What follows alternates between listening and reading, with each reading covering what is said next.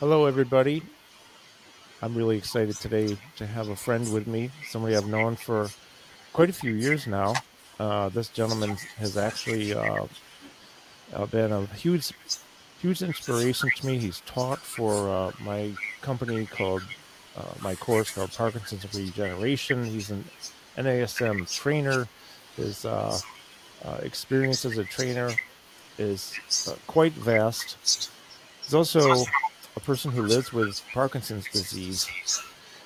And we're t- here today to talk with my buddy Russ Parker. And Russ, it's really, really good to have you with me. Thanks for, for joining me, and it's good to see you too. Hey, Carl, great to see you too. I have to come visit that clinic of yours. It looks dynamite. Got so Thanks, much great man. equipment. I'd be like a kid in a candy store. it's kind of how it is every day. You know, we come in and I'd thought about naming it the Fun Factory, but it didn't sound right in one way, but in another way, that's what it is. Cool. But yeah, you know, um, I haven't been podcasting much this year. This is my second one this year, and I uh, had taken a break because we've been so busy here, gratefully so.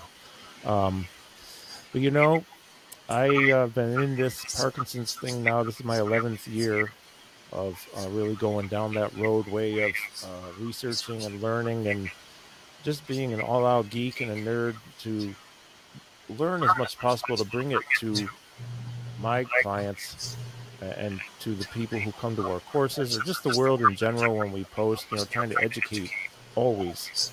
And you're one of those people who is just so you know the way you're dealing with this you're, you're a personal trainer for many years national academy of sports medicine. Uh, i know you have other credentials uh, beyond that as a trainer but you're also a person living with Parkinson's.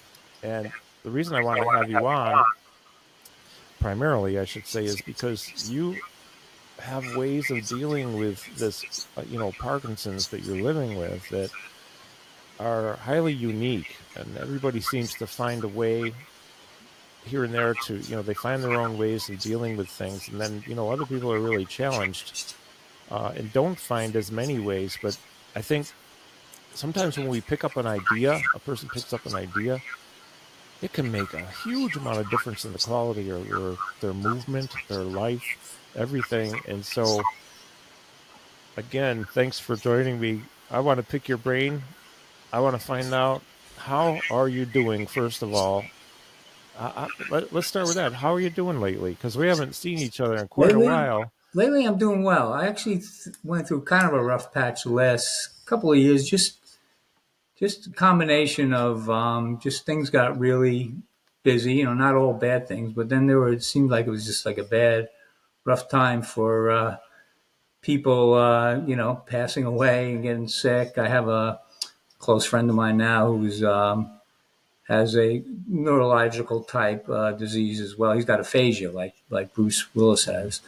Um, just like a bunch of things happened the last couple of years, and just I just kind of felt overwhelmed, overloaded and there were a few things that I could discuss that you know like helped me through that. Um, but you know, I'm doing doing well now. I think part part of the thing, part of my problem is I always want to uh, get interested in so many things, like you said, like you dig and research, and I like to do that too. I hear about something and I want to jump on and I want to do everything, and then I get overloaded. So, actually, time management was one of the things that um, now I'm working on, learning on more, because I, I find it's just a necessity. Um, because Parkinson's takes a lot of time away from you too. You know, when you have off time and managing, having to be on a, sometimes a strict schedule with managing your meals and medication and it's a, it's uh, you know I call it the pain in the ass disease because it's yeah. uh, it's just like there's so many things that kind of just even if you're doing well it you know sucks time away from you and uh, sure sure pain. I, uh, I want to ask you a question here. So, some of the people who I work with, uh, you know, they move around just fine, and it doesn't seem to be taking a lot of time or causing them great, um, let's say, difficulty in any way.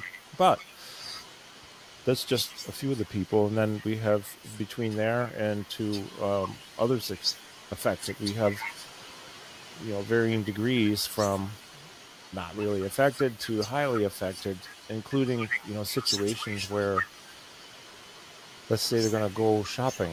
They need to go to a store. They need to go to a doctor's office. And I just learned, you know, a few years ago, I learned that, geez, sometimes they have to mentally, like they're planning ahead, this whole thing about where they're going to park, how long it'll take to walk in, things like that. Have you ever had to, um, um, have you ever thought about the planning involved for any particular events, travel, anything at all?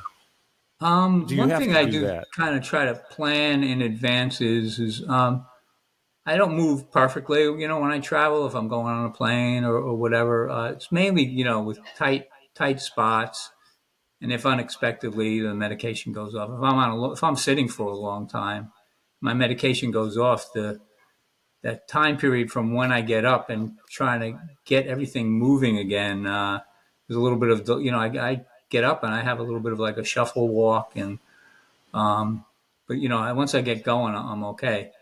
So I have to plan ahead for things like that. Like when I travel, um, I don't really get I don't really have like a lot of uh, you know incidents. I, I, move pretty well, but um, like I said, tight spaces are tough for people with Parkinson's. So one thing I do is, even though I don't need a cane, um, when I go to like a crowded restaurant or something like that, or I'm going to be somewhere where I'm going to be navigating, you know, in between people and stuff.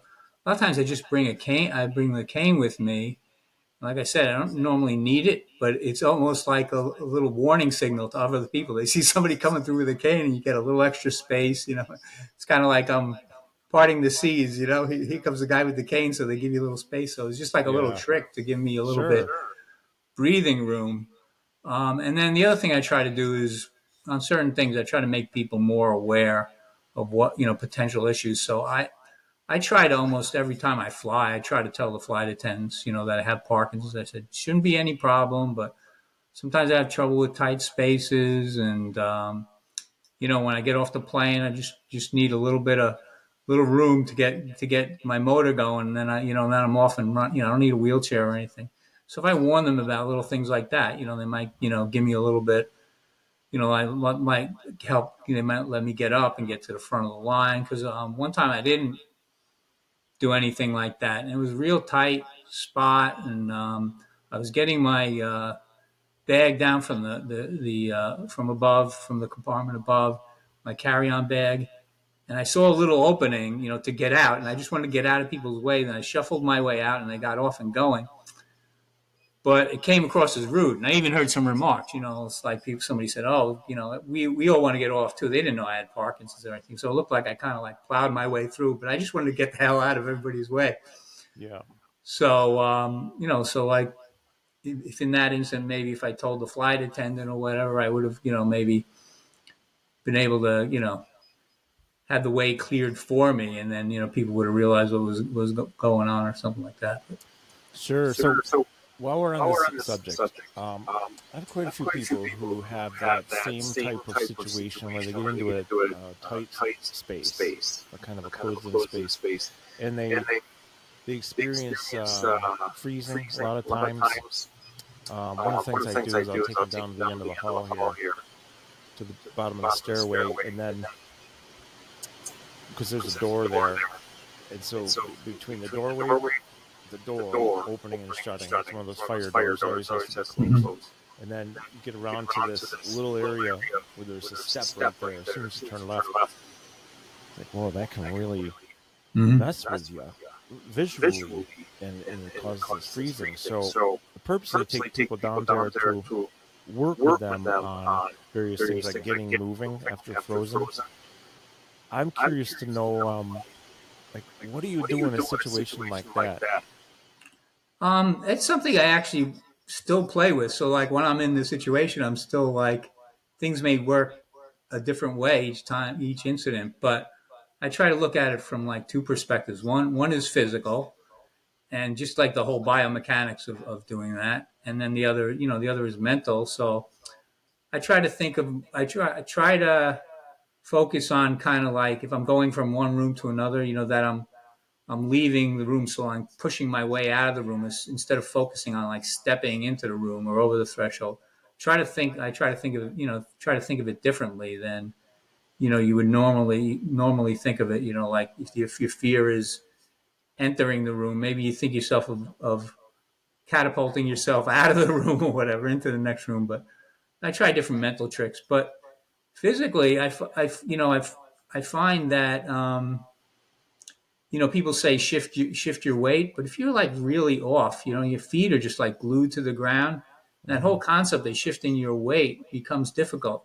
So I sure. what I do is I kind of force the issue. I um, mechanically I force the issue, and it doesn't look. You know, who cares about form? It doesn't look good. But actually, take my. You know, if I'm going to tilt this way, I'll, I'll, take this hand, my left hand, and I'll pretend I'm touching my knee. And this mm-hmm. forces myself to really I'm not doing anything mentally. I'm just physically going like this, and it just forces this leg up, and that leg gets off the ground. Oh. So I'm oh. not unfreezing psychologically. I'm just doing it biomechanically, and then I could go. Interesting. So I just use I use it's a physical trick I use. If I could just get you know, and then I try to think of that concept of just like now I got one. Then I try to do it without you know touching. So now I got one off the ground, and then yep try to get the. So you're doing more of a. Like I try to take. I sense. try to make it feel like I'm kind of like wobbling back and forth to kind of get that rhythm of shifting weight. But it's it's it's tough when you when you. I know it's tough when you freeze. Well, sounds like you're using a sensory thing then, instead of a visual thing or mental. Uh, in that particular incident, do you ever look like look like around you and see, uh, you know, like you you and I have talked together quite a few times around the country and Canada and this and that. We do the target practice, right? We throw a dot on the floor and then yeah, yeah, I was going to mention step on. And then what I do with people, I'll say, okay, and get down on the stairway here at the bottom of the stairs and the doorway, it's all tight, just they're frozen. Boom, throw a dot down. Almost every time they just immediately step on the dot, so it gets them moving. Um, most of the time, do you ever look around for anything as a target and use the visual target? Oh yeah, that's the one little hack I do. Uh, that that um, I actually, you know, I, I, actually think this this one might be, you know, like sometimes you do something and a lot of other people do it, but I, actually I think this was, might be one I invented. But um, yeah, I look around if I if I can see a target like a line or something like that. Yeah, I'll, I'll go for that because targets work great. Sometimes you don't have a target, so I kind of created this little thing like a moving target, and I'm actually off now. My medication's off, so it's a good time to demonstrate. I'm kind of like a little. T- I get a little clenching in my, uh, my glutes. But anyway, so what I do is okay. I don't have a target. I use my feet as the target. So, and then what we what you could do also is you could kind of make a little blinder with your uh, your hands. Oh. So when you step out, the target the target is basically and I try to look. I can't look completely straight ahead. I have to look down a little bit. Looking down isn't great, but to hit a target, you're going to have to look down some.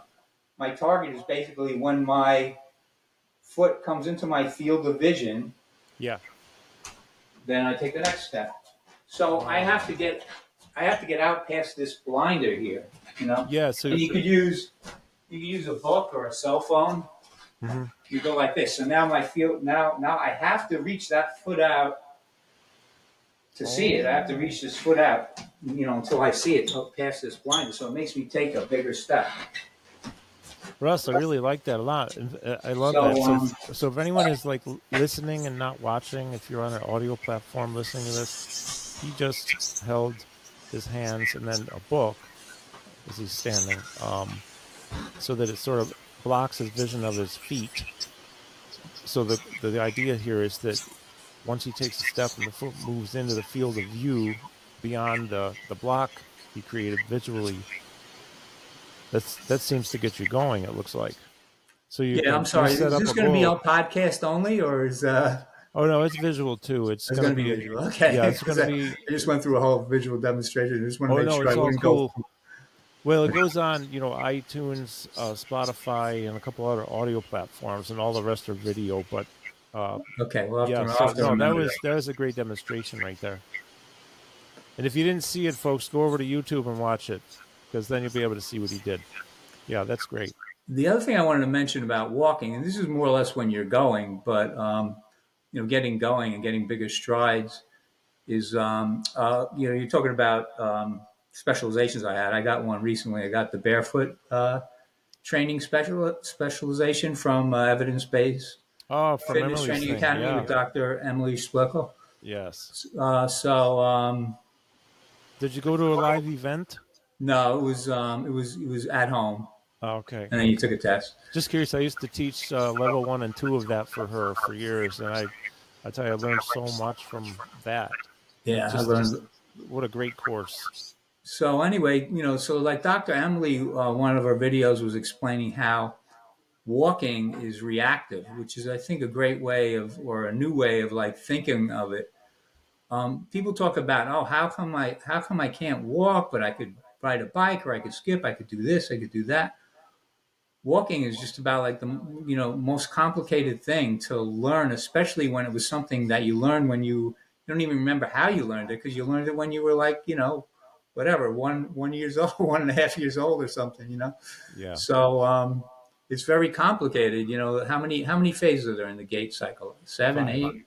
What? Well, unless she's increased it, there there are five that we Just five, teach. okay. Yep. I don't know why I said eight. And, Five. you know, I don't. I'm just going to interrupt for one moment. I'm sorry, but I want you to continue along that thought. Is I have been, especially lately, really dis- discovered after experimenting with one person a few months ago to get people thinking about heel to toe, if you will. Well, it's a lot more complex than that. It's the heel strike, slightly inverted, the loading phase, the mid stance flat foot, where the single leg is even with stance leg, and there's the late uh, phase four, late mid stance, and then push off with the brunt going over the second toe, which a lot of people disagree with, but that is the way it's supposed to be, period. You just got to get over your big toe, and then the one next to it takes the brunt of your weight, and you're pushing off slightly inverted again. But if we just back it up and really just take it way down and just talk heel to toe, Mm-hmm. man, I'll tell you, just mindful gait, mindful stepping, mindful walking quickly changes how people walk, stride symmetry, stride length, velocity, in, in a matter of seconds Mm-hmm. most of the time. And that's one thing I've found to be of great value is teaching the five phases Mhm. without all the science because it can get really, like you said, it's complicated. Yeah. It's complicated to learn what we're supposed to do naturally without thinking about it. Yeah, and um, the thing I was saying about reactive is, um, you know, you're you in the different five, five phases of the gait. You, um, you know, your brain has to register when you do one thing. It's got to register the next thing and then do it. So if you try to mindfully do that, and especially if you're compromised, you know, like people with Parkinson's are sometimes, you can't walk yourself through the whole th- thing because it, you, you just can't think that, think and react that quick. So you know what you could do is you could break it down into pieces so if you're working on stride you know just concentrate maybe on doing you know reaching reaching out pushing off with the back foot and, and landing heel to toe with the front foot but then repeat again you know the same you know kind of like a shuffle kind of thing like reach do it different ways. But one other way i thought of is uh, doing like a three step. So that the push off, and if you think of instead of like thinking of reaching out with the heel to toe, think of instead of entering the area in front of you, exiting the area in back of you. If you think of the push off, if you do a three count, one, two, three, and then you do an extra push on that three. Every time you hit three, it's going to be, you know, because it's an odd number, it's going to be, you're going to be alternating feet. So you'll be practicing your push off. One, two, three. And then one, two, now push off with the other foot. So that's Wow. kind of so that kind of slows down the, that requirement to um, you know have that quick reaction. I go one, two, three, and I could practice that toe off. That was another little trick I Oh, I've, I've yeah. made up. So, have you ever been in a situation, and I, I didn't plan on asking this, but it just reminded me, where you're walking along and you get, let's say, to a surface change, or you don't see the surface change coming, or there is no surface change, just that under the surface is a soft spot, let's say, you're on a harder surface, and you ever get in a situation where all of a sudden the step feels different, just that one step, Oh, amazing! that- you know, and, and this does that- ties into does that mess with you at all? Oh, sure. Um, and that ties into all the barefoot training and all the stuff that Dr. Emily does. Yeah. Um, I have kind of a, and we're going to replace it in our bedroom. Our, you know, our carpet is kind of like a little bit on the thick side, and I feel the, the difference when I, and then we have a, a landing on where the steps are. I feel the immediate difference when I step out of there into the Yeah. landing, you know, which is all wood, or into the bathroom, which is hard tile. I feel much better, you know. I feel much more in touch with the ground. Same thing when I put on the, uh, you know, those the Naboso te- Naboso textured insoles. I, I get more foot to ground reaction, and um, and there's that imp- there's that impact. So when you you know when you're stepping on the gushy carpet, you're not getting you know you're not getting the re- reaction with the ground because the, the carpet is just like absorbing your impact. So that kind of makes it harder to sense the ground. And when and when your nerves are compromised because of uh, Parkinson's, you know, the not just your brain is compromised with Parkinson's, sometimes just the whole chain going from your brain and the nerves, you know, are, are become less sensitive. Um, Yeah. You know, it's hard to react with the ground and and and, and push off and have good form in, in your walk. And uh, yeah, that hard surface definitely feels easier, and, and in your bare feet too, compared to gushy uh, ins- Absolutely. insoles.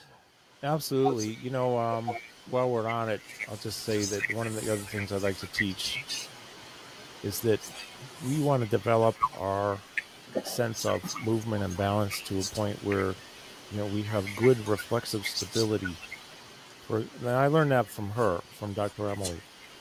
Uh, in fact, the, the two things I love to tie together are anticipatory responses and reflexive stability because as she says when you're three or four steps into gait on a certain surface um, that every surface has a set of a vibratory uh, frequency to it and when we hit Yeah. depending upon what we have on our feet if we have thick soled shoes we get one set of information we have minimal shoes or barefoot we get a lot more information so we can react better uh, but no matter what it is when we're into certain uh, um, on a certain surface, three, four steps in, well, our nervous system automatically, without us thinking, we don't have to think about this, it anticipates each next step to be the same frequency or vibratory impact force coming into us as the last step and the last Mhm. step. And so when we hit that one that's the hard spot, the soft spot, the change, Change. and if we don't see it coming, we want to have good enough refle- reflexes or reflexive stability so we stay upright. I always tell a story about I was in Mexico a couple years ago and it's two nights in a row, San Luis Potosi, my favorite restaurant down there. Same night, same place, two nights in a row. Uh, of course, I hadn't had my second cornea replaced at that time, so I was legally blind. I had no, no, just light and dark, no peripheral. I'm looking at the beautiful murals on the buildings there, and I step off this really high curb two nights in a row. I didn't fall, but man, I didn't see it coming, and it was a hard hit when my left foot hit. You know, Oh yeah. I've done that. You think man, there's I'm another glad step left? I was so glad I had the reflexes, and the reflexive stability to not go down because I could have gotten my head run over by a car or something, you know. So, Yeah. anyways, yeah, it's really interesting how um, the surface underneath us and the surface between our floor and feet or ground and feet, like the thicker the sole, Mhm. the more information gets stolen and the less sensory input you get. That can make a huge difference. Yeah, so, with that said, do you walk around barefoot or with minimal shoes very often? Yeah, I usually well, I, I walk around barefoot a lot, and that and this is a good time to, uh, you know, when we talk about um, techniques to give like you know cautions. So uh, it's good to walk around in your bare feet, but if you if you don't do it regularly now, work your way up because you're going to start using all sorts of muscles in your feet and that area. And you know you don't want to uh, you don't want to strain anything you know overdo it so like work your way up to doing that. I walk, yeah, I walk around the house most of the time barefoot or minimalist shoes. Um, and I do things like I go outside. I have uh, my driveway is asphalt, but it's not sealed, and it's got like the you know how like little pebbles come through and everything. So it's pretty rough texture. So I walk on that barefoot. It's kind of like walking on a, you know, on a um, sensory, you know, mat, you know, with with bumps, Sure. you know, but it's, it's outdoors, and I really feel that. I really feel. Sometimes I feel sensations going all the way up from my feet right to my pelvic core. I can feel it just by doing that because I hit little sharp, little tiny rocks in the I work my way up to it, and uh, yeah, it's it's um, at first it's you know it feels like you're walking on like nails or whatever, and then you get and then you get used to it, and it wakes up the um, bottom of your feet. So I like to do, do like an hour of or so of, of some kind of work, you know, where I get a little extra sensory uh, stimulation, either with the feet or some, some area, because you know that seems to be compromised. Um, Well, so yeah, it's good. It's good. Good stuff. The, the definitely the bare the feet are uh, definitely an area that you could you know could use to be more uh, stimulated, and that goes back to when I was talking about how come I could ride a bike. How come some people say they can run, they can't walk. Well, running. Think of the what. Is, I'm not good with numbers, but I know the impact force of running is a lot more Yeah, than I've- walking. It's like you know four times your body weight, and walking maybe like is that. two or something. You know, like, I don't know the exact numbers, but it's a lot more. So I'm thinking if the if the impact force is greater, then you're probably getting better sensory input. You know, ground you know ground to core um, communication. You know, when you're running. And then bicycling is easier because you just you the pattern is built in for you. You know, you got the pedals there. it just helps your feet. You know, that's an easy one to answer. It's kind of Yeah. like you're got assistance Well, there. it is interesting. I found that I even have. Uh, I don't walk as well as I run, and I'm like, I understand. And I teach this stuff, and I, I, I am really working on my walking. I want to get. Uh, well, I, I got to go into something here. Okay, this shows this podcast. This is about you, but if you don't mind, I really want to mention this because I'm sure you'll have some feedback. So this year, I went into all out geek mode as I always do every day. I'm always reading. First thing in the morning after I make put coffee on, wait for it to brew as I go I sit and I read. And uh, you know, my son is also the same way. So we talk about this stuff a lot. But you know, the first of the two muscle fiber types we have, type ones and type type ones. Type one and two. Type two is the first one to go as we age. Okay, so when we get into let's say decreased muscle mass, I'm 62, so I'm you know I'm not 30 anymore, but I'm not getting any younger. So I feel great. I move well. I could move a whole lot better though. Type twos, I'm sure I have uh, diminished type two because what I'm finding is that my balance isn't what it used to be. So I really have to work on it more. I have to work on it more to um, build it back, you know, get it back to where it was. The type 2 muscle fibers are they're the first to go. We have sarcopenia, they're the first to go, and then type 1s can diminish too, of course. I don't have sarcopenia, but, you know, if I didn't do anything, I would someday. And of course, all this muscle mass and muscle, um, uh, well, muscle mass is directly tied with bone density. Right? So if we don't have it, and then we get more uh, higher risk of breaking, especially if we fall. But type 2s are largely responsible for our balance. So I've been in type 2 training mode for months now, and I do notice improvements in my balance. And I just had to mention that. Yeah. Uh, I don't know if you're if you've studied that. You ever look into any of that kind of stuff because it's really fascinating, especially when we add the nervous system and brain and brain and barefoot into the mix, and then consider the type two factor and the type of reps we do, isometric. Mhm. You know, it's really really fascinating. Yeah, I mean, I mean, one thing I think of it too. One thing way I think of balance and um, fall prevention is that those are two separate things. So having being able to balance, um, I think that's something you should assess periodically, whether you do it well or not. If you do it well, you should keep assessing, make sure you can do it. You know, like can you balance on one foot for 10, 30 seconds? Keep keep on top of that. But that doesn't necessarily, you know, if you could do that doesn't necessarily mean you've you know you've optimized your fall prevention you know there's all the dynamic uh, fall prevention stuff, you know, sports movements and, uh, um, you know, more dynamic type of balance uh, exercises, know, windmills and things, things like that, where you're actually like standing on one foot and then moving your other limbs to kind of throw you throw yourself off balance, or actually using a wobble board or things like that. Um, sure. But yeah, I think you know, like balance is, um, you know, if we start getting into like talking about uh, tips for living better with uh, you know people with Parkinson's, I would say there's several things, and not and a lot of people don't think of it this way, and they don't do this. Is try to stay ahead of the curve. You know, even if you're good at stuff, try to reassess on key life skills. So, I think walking, you know, walking is uh, like number one. Walking and balance are right up there. So if you walk well, I would still, you know, and, and somebody who's walking well and they've just been diagnosed with Parkinson's, I would say that's a gift because if you could walk well and you can't do something else well, that's just like a skill that you'd like to have because it was tied to one of your hobbies or whatever. I would put equal priority though on telling that person to walk or or run or doing, you know, um, something, you know, where you you keep reinforcing that that gait pattern because uh, uh, that's a gift. If you're if you if you're diagnosed with Parkinson's, you can still walk fairly well. Just keep walking and reinforcing that. Um, yeah. All right, Russ. With that said, I'm just curious. Have you ever experienced any diminished arm swing, and do you ever find yourself working on that as you're walking?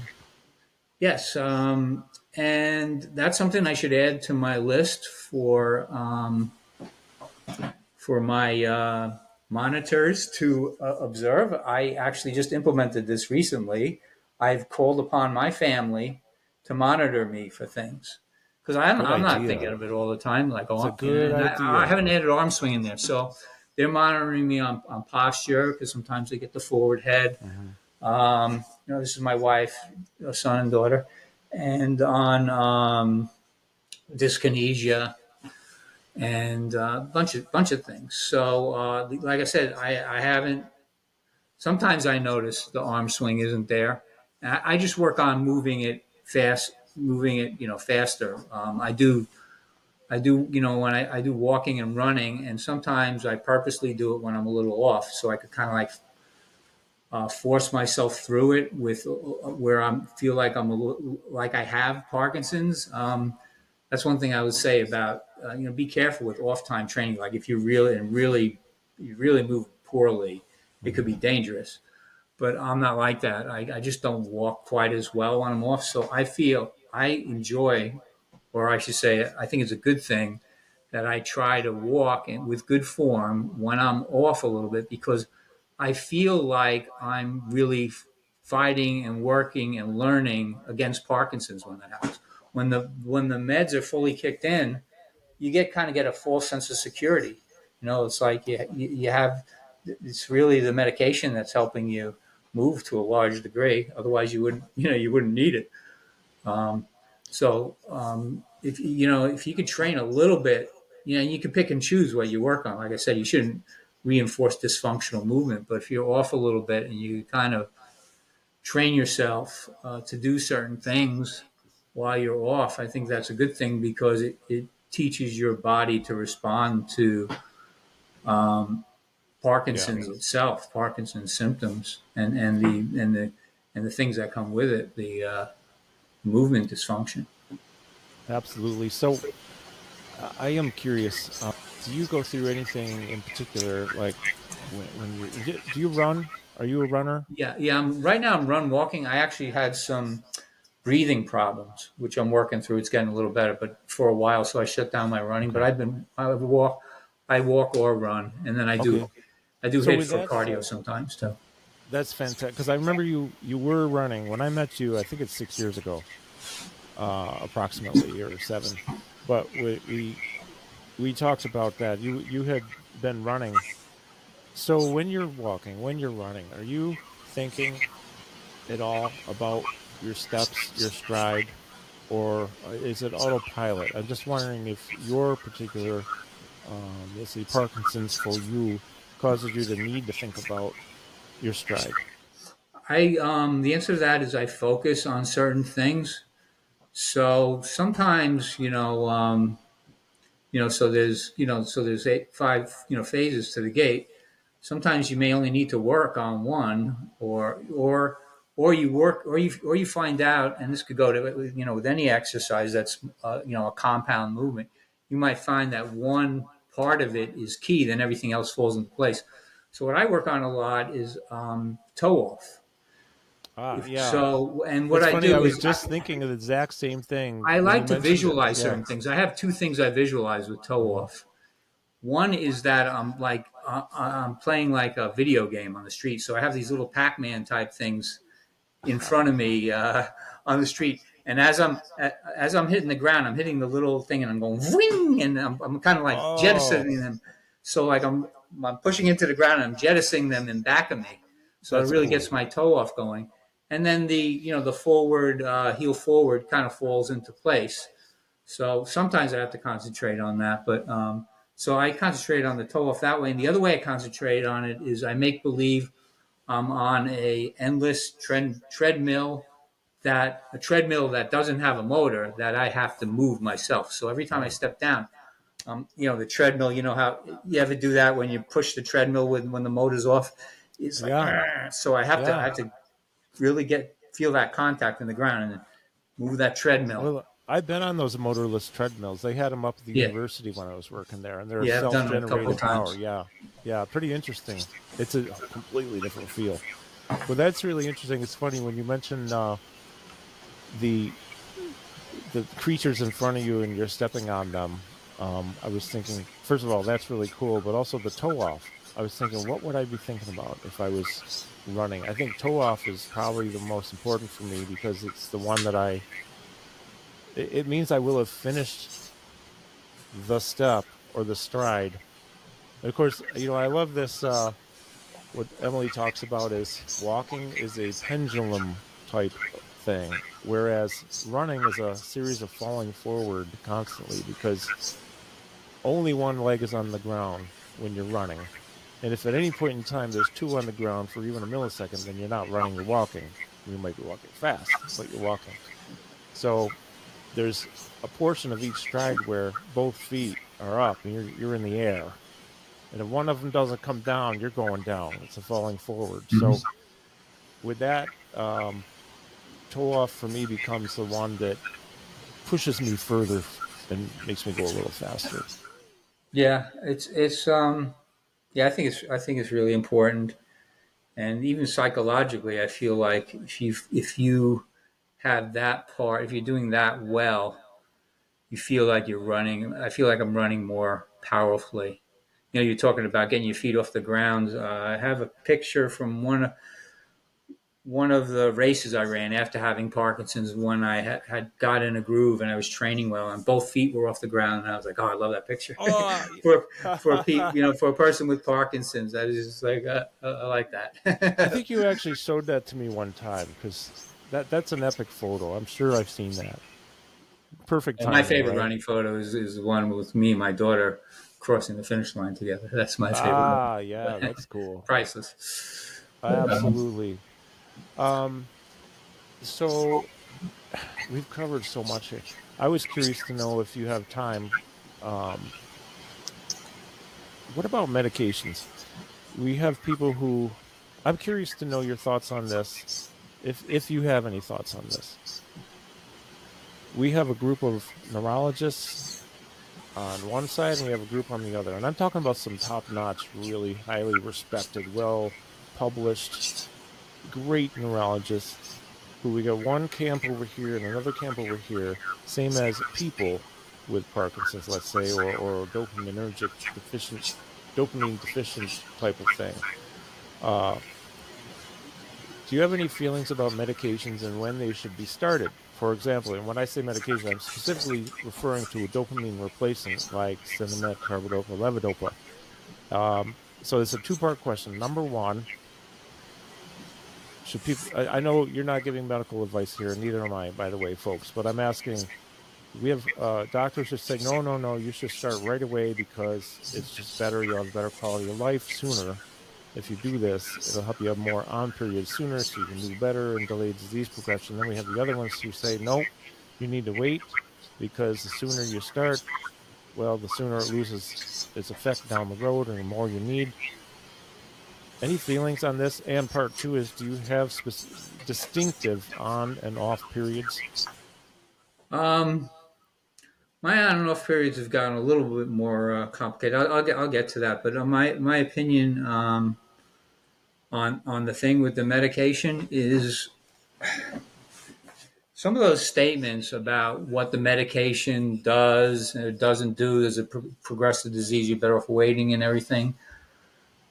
I, I don't know the people who are saying that. I don't know where they're they're getting you know their the evidence of that. Just they're they're, they're look. I know that they they may experience it, what they may experience it themselves, where they feel like um, you know the the medication caused more problems than it would help. But the whole thing, it, it, first of all, depends on the person. Absolutely. Yeah. So, um, in general, though, I would say, what are your goals? You know, you, you, and with a lot of people, you know, when you have Parkinson's, you have symptoms. Your goals, are, or what are your wishes? Your wishes are you didn't have those symptoms. Your wishes are, you know, you didn't, you weren't a burden on people. You know, that you wouldn't be a, a fall risk, and you know, they all tie into to symptoms and, and, and the problems they cause in your life.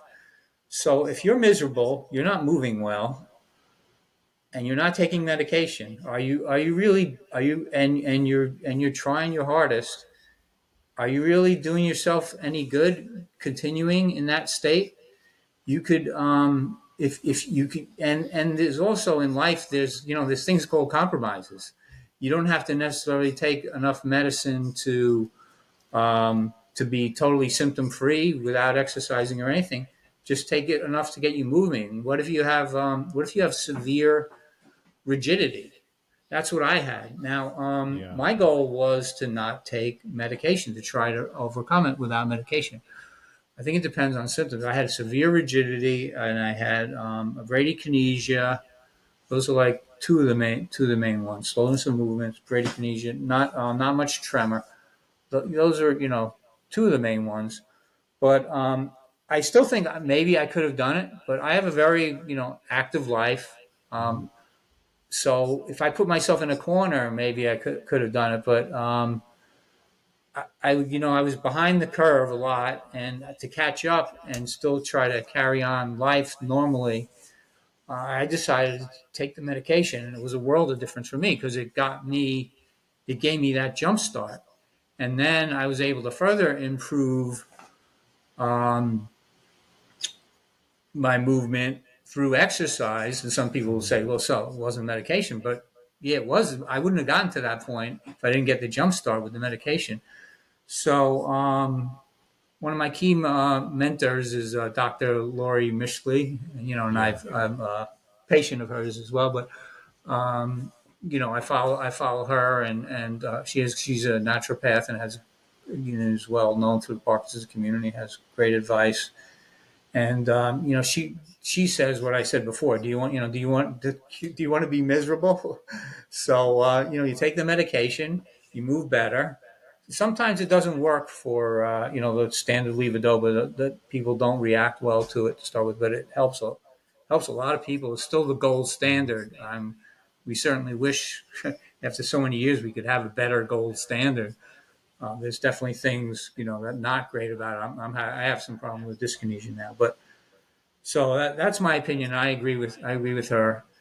And, and by the way, Carl, like if I could, if I could pick people, you know, like as far as nutrition and lifestyle and, and things like that, um, and general, you know, coaching with Parkinson's, I would say Dr. Mischley is my number one uh, mentor, and I would say you for exercise, you you you, you were my first uh, main mentor, and uh, I've learned a lot from other people as well. But I, I would say you you you were like a driving force in me taking things to the next level as far as my my learning. I mean, you know, you know, it helps that I like to dig myself, but you, uh, you know, I learned from you at your workshop, and then you introduced me to all, the, all these other great people. You know, there's uh, Brent and Dr. Emily and and um, uh, you know, um, I just Yeah, there's a whole bunch- you a whole bunch of go people. down the nerd geek road and want to learn all I can to try to help. oh, Dr. people. Perry. I, that's Yeah, what I was, yeah, what a great trying- guy, man. Yeah. I was trying to think of. uh, I got stuck on that. Sorry, sorry, Perry. No, well, thank you for your kind words. I I remember. Well, you're you're so inspiring and so forward thinking too. That's why I I you I had you teaching with me because it's like, who better, you know, the person who really understands it, who lives with it, who's also a personal trainer who can help trainers to help people with Parkinson's, and just your attitude in general and your outlook. Um, man, it's gonna be it's almost four years this fall since we taught in Toronto. I, I haven't the only live workshops I've done since then are in Mexico two years ago and last year and another one coming up soon. Um, I also uh, uh, I, I you were talking about breathing. I just want to show you something. If you haven't heard of this, I just got it. It, it arrived yesterday. It's called Body by Breath hmm the science and practice of physical and emotional resilience, and it's by Jill Miller. Jill Miller is uh, I interviewed her last week. We've been trying to get together for about a year, and then of course I took six months off from podcasting or interviewing because it's just really busy, gratefully. But um, I tell you that that book I started digging in last night because I've also had breathing issues for a long time, and they got a lot worse last year. They're a lot better now. I can't wait to get into this book more because some of the stuff I saw last night really helped already with uh, how to think about breathing, how to maximize Mhm. the opportunity of taking a breath. Um, have you? Uh, I, I want to ask specific. Have you had any breathing issues you feel are related to Parkinson's at all? I don't know if this is related to Parkinson's. Um, and as far as breathing technique, I'm using the the Buteyko, uh, you know, with the nose breathing, the, like the one that Brian Mir- Mirabella uh, does. You know, um, I find that that is it's, it's pretty helpful. Um, but I don't know that it's related. I actually had it's indirectly related to Parkinson's. So uh, what happened was. Um, you know, there's a strategy with uh, levodopa. If you create a more acidic environment in your stomach, it absorbs the levodopa better. So one little trick is to take your levodopa with some um, lemon water. But I was drink, so I started drinking this lemon water a lot. But then I started being lazy about measuring how much lemon I was putting. So just like taking, I have this bottle of lemon juice, and I'm just like little spritz in there or whatever. But you know, I don't know how much it was, but I at some point I started feeling my I started feeling pain here, and so I suspected esophagitis, and I'm, I'm going in for an endoscopy soon to check that out. But I think that's what I had, and then I read esophag, uh, esophagitis, even though that's tied to your digestive tract. You know the the trachea is right near there and everything, and you could get inflammation in that area, and it could affect your breathing. So I think those two are tied. I went to the you know the cardiologist and he said my you know my heart my heart and everything is is fine. So um, the breathing is starting to get better, and that's the, the esophagitis maybe Do you is use an inhaler or anything like that? Um, I was given an inhaler, albuterol, but I didn't want to start using it. And like I wouldn't have noticed this problem if I didn't walk fast or run. If I didn't get out of breath just doing regular stuff. You know, maybe I was doing like heavy workout or stuff, for, you know, chopping wood or you know chores that that that get my heart going. But um, so I, I maybe wouldn't even wouldn't even notice it. So, but the doctor, my medical doctor, gave me an inhaler, but I didn't want to use it. I, I didn't want to use it until I got more testing done because then the inhale, if it if it helped, the inhaler might be masking some other problems. So I mean, I'm not suffering. So I want to wait till I get through. I want to wait till I get through a bunch of tests. I might, in addition to seeing the GI doctor who's doing the esophagitis test, I might see a pulmonologist or whatever. Um, I've had X-rays in that area, and and everything seems okay. But Um, I'm just going to get everything checked out. It's not, you know, I'm not suffering real bad, Mhm. uh, and it's getting a little better, but um, I have to have to address a few issues. Okay. By the way, So it's kind of indirect. I haven't really, I don't, but I had before that. I hadn't really had uh, breathing problems with Okay. Parkinson's.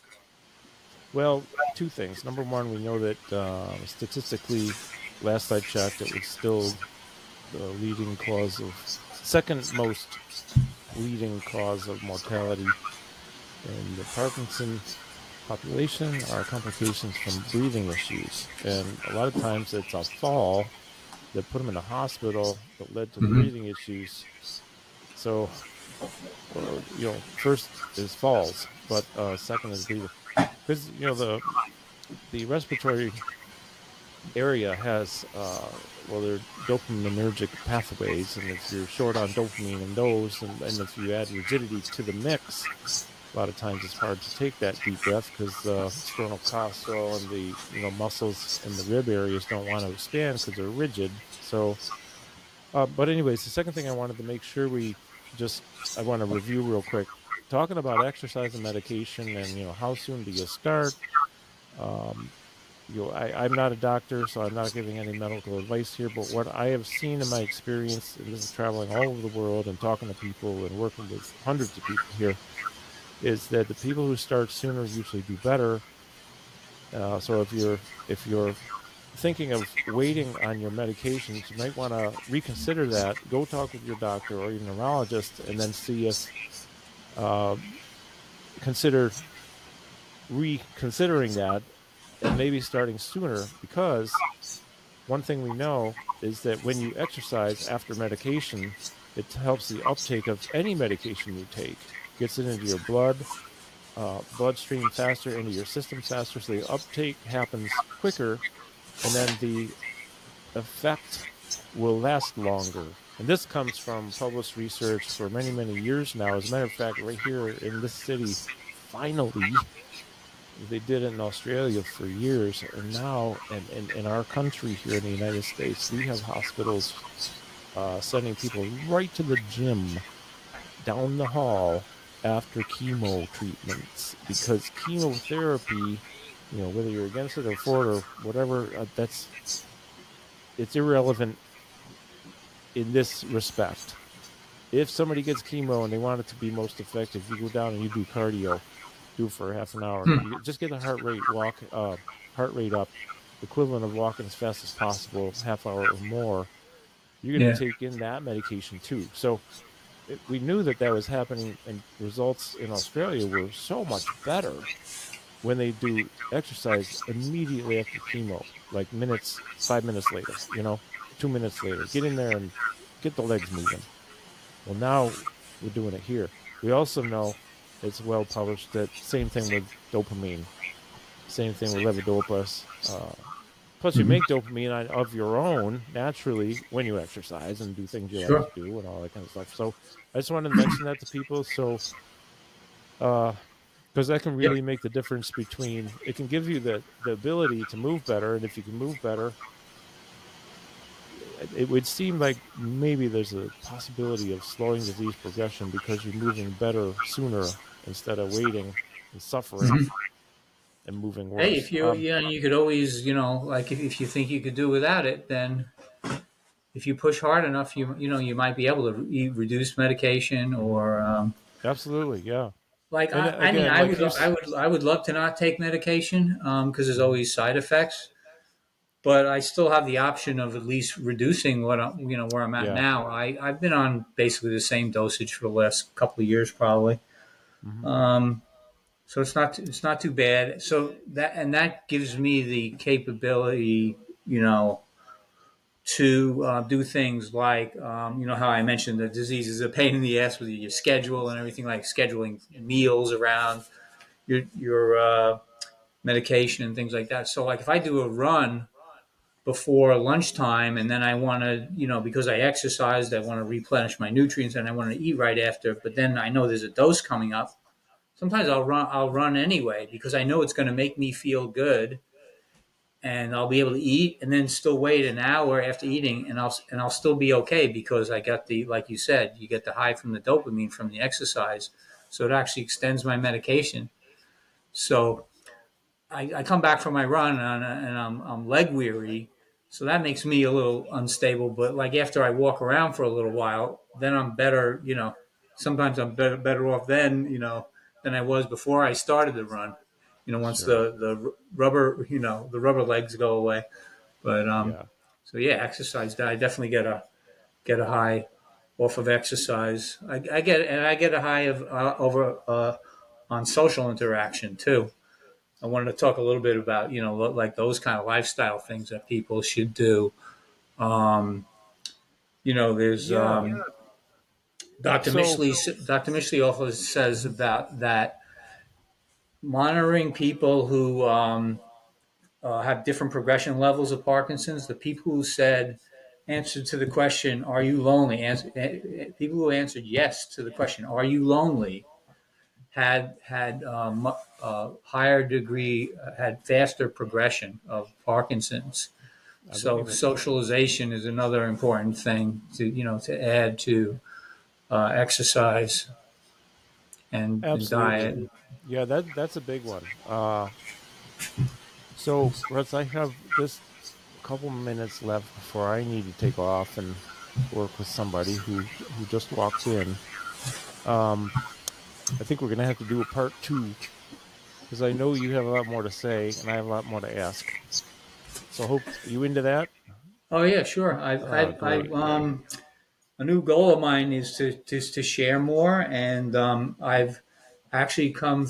I'm I'm going through kind of like a revelation period because I. Um, I don't know if I told you this, but another thing I'm, I'm into now is uh, improv. And there's an organization called Yes and Exercise. Um, YesandExercise.org is their their uh, website, but um, they do uh, they do improv uh, games for people with Parkinson's, and the group is great. You you you interact. You, you're making like a lot of connections. Um, you don't have to be a comedian or anything. It's not like you have to make jokes. They just play these you know these games where you you interact, you share, um, you yes and each other. You know, yes anding is like you say something. Um, you know, about the person, and they'll come back and say yes and you know something about you or whatever, or or, or make or pretend object you gave them. These are all these all these word games and role playing, and That it's, it's a lot of fun. Uh, Robert Cochran is the na- uh, name of the, the the guy who runs it, and he's great. And I'm taking a, a writing class from him, and, and I want to rewrite my story like I did for like in your book, but with Yeah. more more feeling, you know, like metaphor, using metaphors and and actually more. Um, there's going to be more honesty coming out in my communication and stories because I realized that although everybody sees me as somebody with a positive attitude and all that, I really was in denial about some some things. You know, like my original statement was that I was going to fight this disease without medication. I was going to do this. I was going to do that.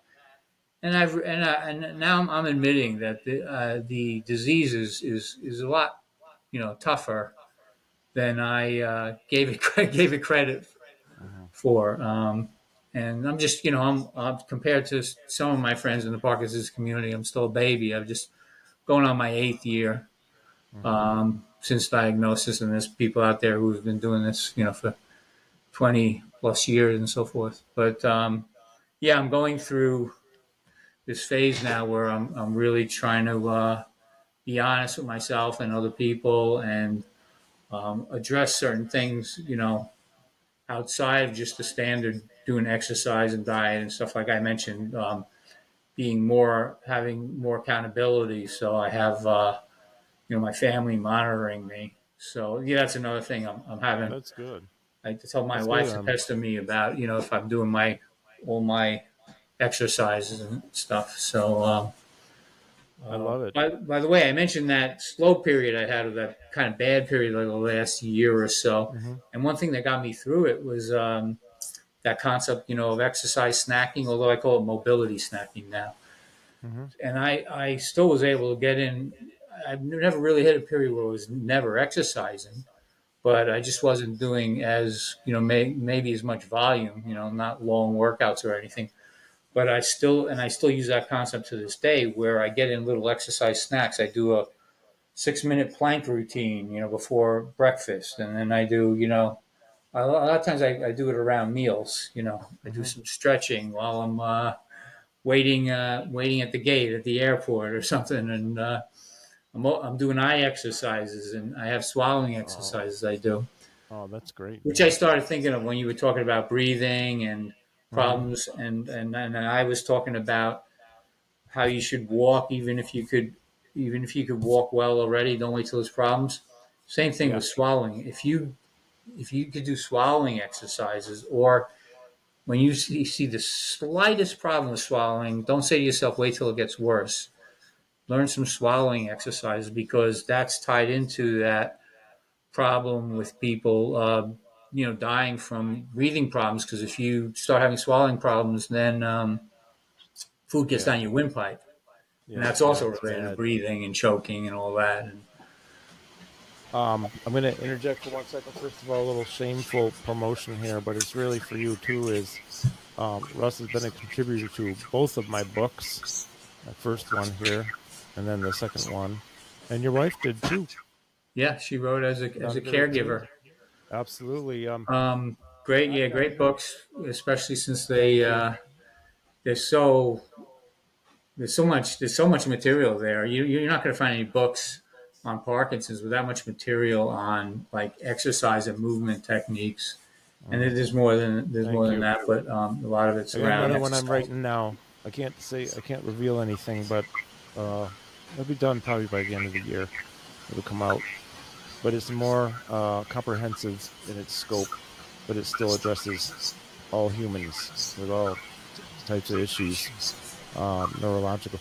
I hate to go, but actually, if you can hang on with me after I stop the record, just hang on for a minute so Sure. we can talk a little. Any, Thanks for having like, me. the, my last question is, yeah. Well, first of all, thank you for uh, taking the time today. It took me a while to make it so we could get together on my end, but My pleasure. I'm really glad this happened today. We did it. This is part one. Um, any final words, words of wisdom for the world before we hang up? Uh, just keep your head up, turn over every stone. Don't you know when you sometimes when you think there's nothing left to do, um, it's just a matter of talking to someone, doing some reading. Um, just keep you know just just keep moving forward and, and learn, adapt, and and connect with people. Stay connected. I love it. I love it. The social thing is so big for a lot of people. So, well, again, my friend, I really appreciate you joining me. It's great to see you. And as always, you're inspiring me and so many others out there because you're well known uh, amongst the trainer communities and, and, and various communities as, you know, great role model, if you will, for everything. Thank you. So, and thanks for everything thanks, you do buddy. for the Parkinson's community. But Well, well, thank you, my friend, and, and for those who are watching and those who are listening, thank you so much. So you can find this on YouTube, Spotify, iTunes, SoundCloud, and other places I don't even know where it goes. Wherever the RSS takes it, it goes. And so, thanks for Awesome. Thanks for listening, and we'll be back with another episode with Russ in the near future. Take care, folks. take care.